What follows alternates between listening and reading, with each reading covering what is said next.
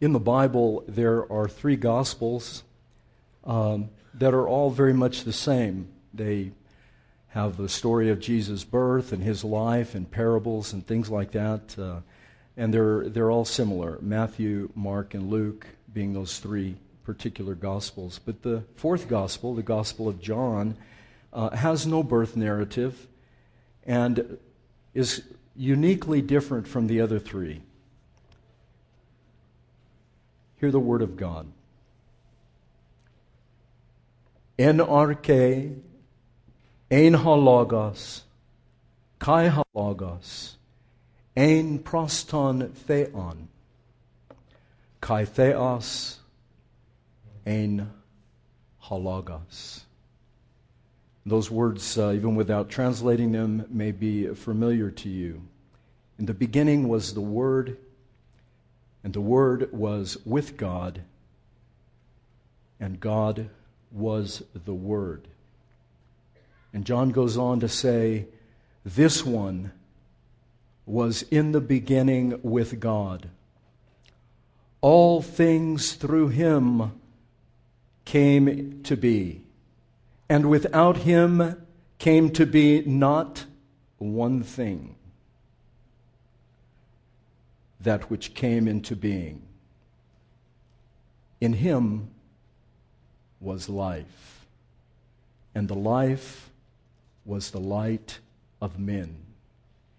And the light in the darkness shines, and the darkness could not comprehend the light.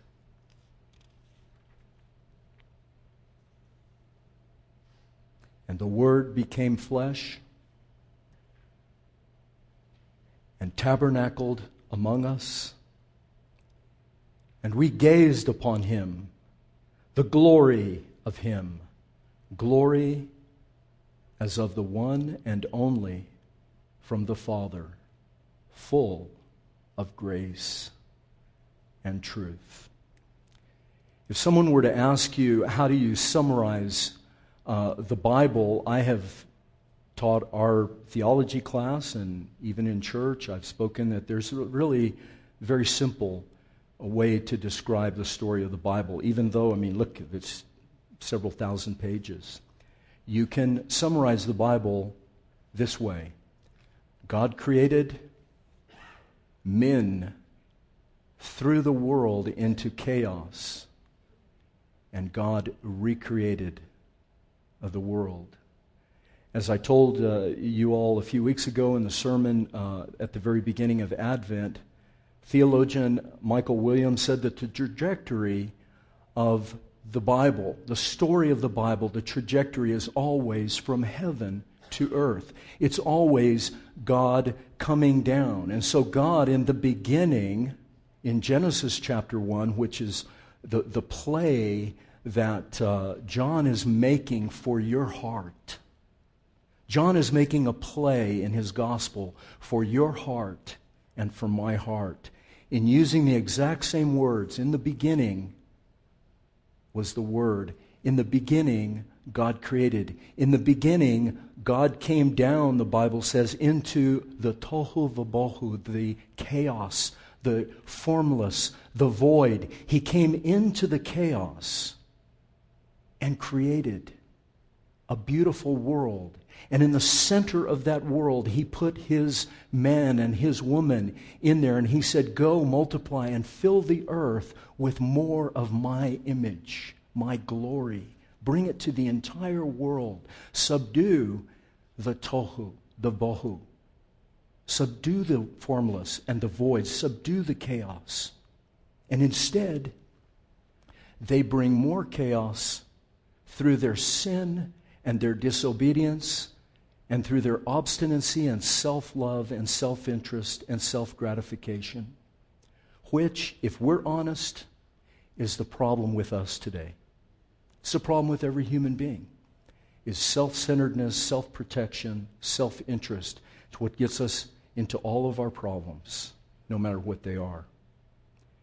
And so through the scripture, you see from creation chaos man and woman are cast out of the garden. And where do they go? Into the wilderness, into the tohu vabohu, into the formless and void, into the chaotic world outside.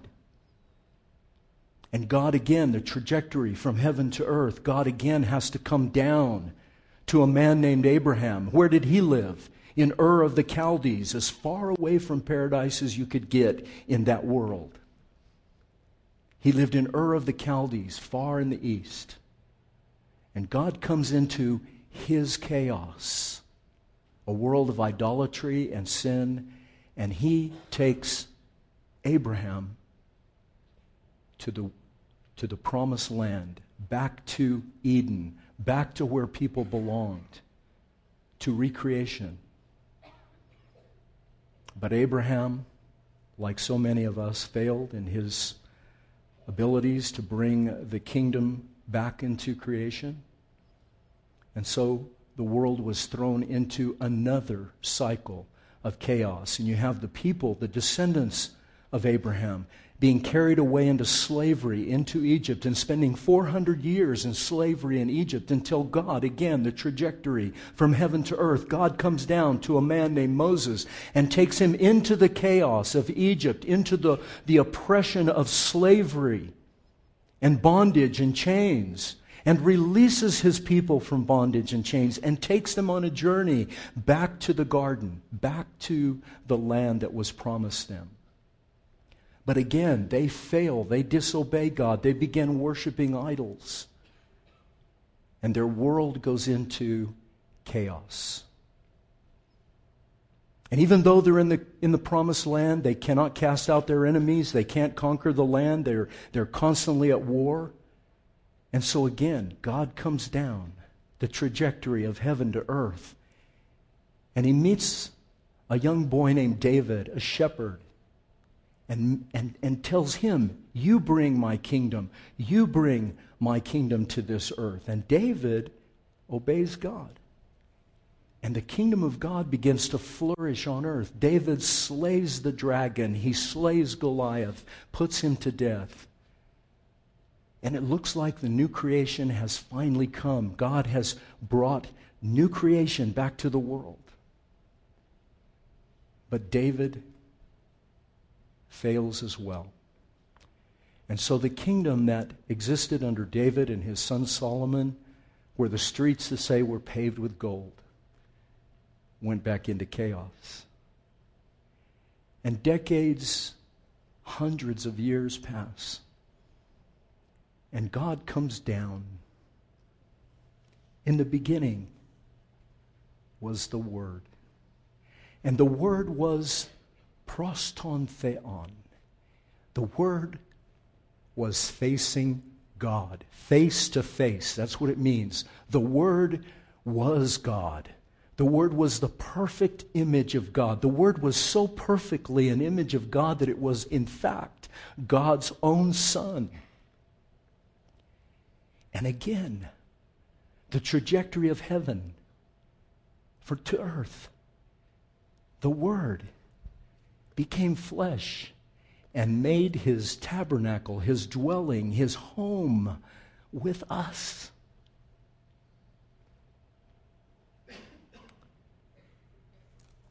But then the chaos came.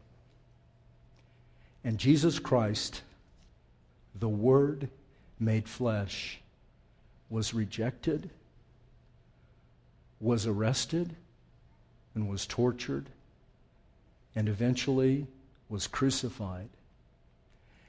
And in the Garden of Gethsemane, before he entered this horrific ordeal, this true and ultimate tohu vabohu, this formless and void, this chaos, before he entered that horrible wilderness of death and forsakenness, he got on his knees and he prayed to his Father if it's possible, let this cup pass from me. Will you, one more time, will you come down? Will you rescue me? Will you save me?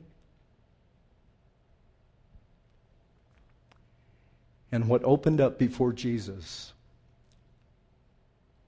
was not the glorious pearly gates of heaven where he could look into his rightful reward for being the man, the perfect man, but instead, a gaping pit opened up. And he, and he alone of all humanity, was able to look down to the very bottom of what death truly is. See, none of us really know what it is. He saw it staring back at him. And he said this